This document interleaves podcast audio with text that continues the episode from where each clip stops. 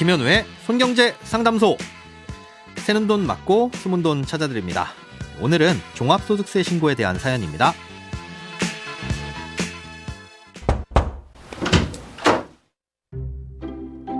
안녕하세요. 저는 사회초년생인데요. 소득세 신고와 관련해서 궁금한 점이 있어 질문 남깁니다. 작년 4월에 4대 보험이 적용되던 회사를 퇴사하고 나서 두 달 정도 쉬다가 7월에는 4대 보험이 적용이 되지 않는 단기 아르바이트를 한 달 했습니다. 그리고 쭉 무직으로 있다가 올해 2월 정도에 4대 보험이 적용되는 새로운 직장에 취업해서 지금도 다니고 있습니다. 이럴 경우에 작년에 했던 단기 아르바이트도 종합소득세 신고를 해야 하나요?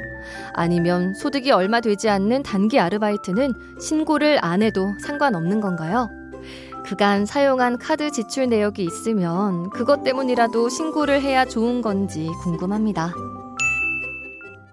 결론부터 말씀드리자면 이 4대 보험이 적용되는 곳에서 받은 월급이든 아르바이트를 해서 받은 월급이든 또 그 기간이 길든 짧든 종합소득세 신고는 하시는 게 맞습니다. 예, 먼저 소득세 신고의 개념부터 정리를 해드리겠습니다. 소득에 매기는 세율은 금액이 올라갈수록 높은 세율이 적용됩니다. 예, 마치 택시를 타고 가는데 1km까지는 1m당 10원을 받다가 2km부터는 똑같은 1m를 가더라도 20원, 3km부터는 30원, 뭐 이런 식으로 멀리 갈수록 점점 미터당 요금이 올라가는 것과 마찬가지입니다. 소득이 많을수록 점점 높은 세율이 적용되는 건데요. 그래서 똑같은 돈 100만 원을 더 벌더라도 1년에 1000만 원 버는 사람이 100만 원 더 번 것과 1년에 1억 버는 사람이 100만 원 더 번 것에 대한 세금은 전혀 다릅니다. 그런데 1년 내내 정확히 얼마의 돈을 버는지는 그 누구도 미리 알 수는 없잖아요. 예를 들어 작년 연봉과 똑같은 연봉을 받기로 하고 회사를 다니더라도 중간에 퇴사를 할 수도 있는 거고 또 사연자님처럼 예상하지 못한 기간 동안 아르바이트를 해서 돈을 벌 수도 있는 거니까요.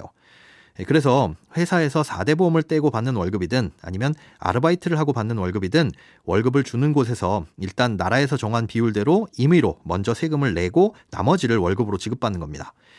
아르바이트를 할 때 3.3% 세금 떼고 받으신 게 바로 이겁니다.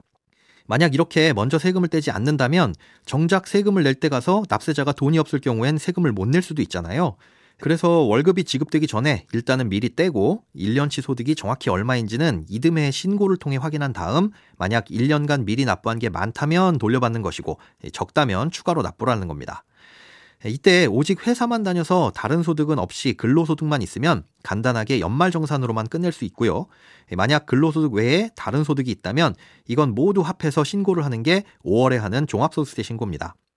사연자님은 근로소득도 있고 알바소득도 있으니 이걸 합쳐서 신고를 해야 되겠죠. 음, 자, 그런데 이렇게 신고를 할 땐 그냥 얼마 받았다고만 신고하는 게 아니라 얼마를 썼다는 것도 같이 신고하게 됩니다.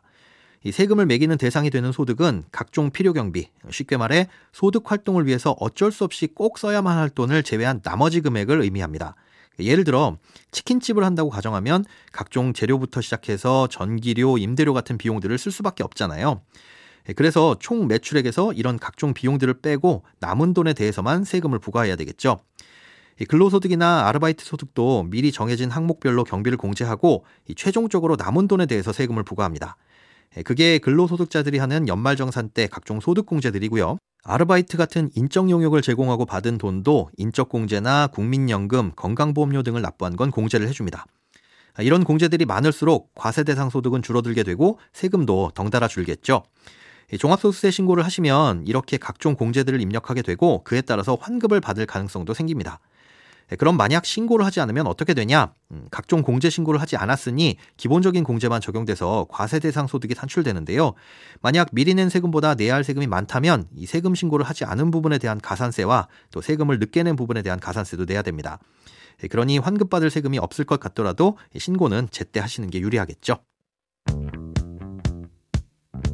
돈에 관련된 어떤 고민이든 상관없습니다. imbc.com 손에 잡히는 경제 홈페이지에 들어오셔서 고민 상담 게시판에 사연 남겨주세요. 새는 돈 맞고 소문 돈 찾는 손경제 상담소. 내일 다시 만나요.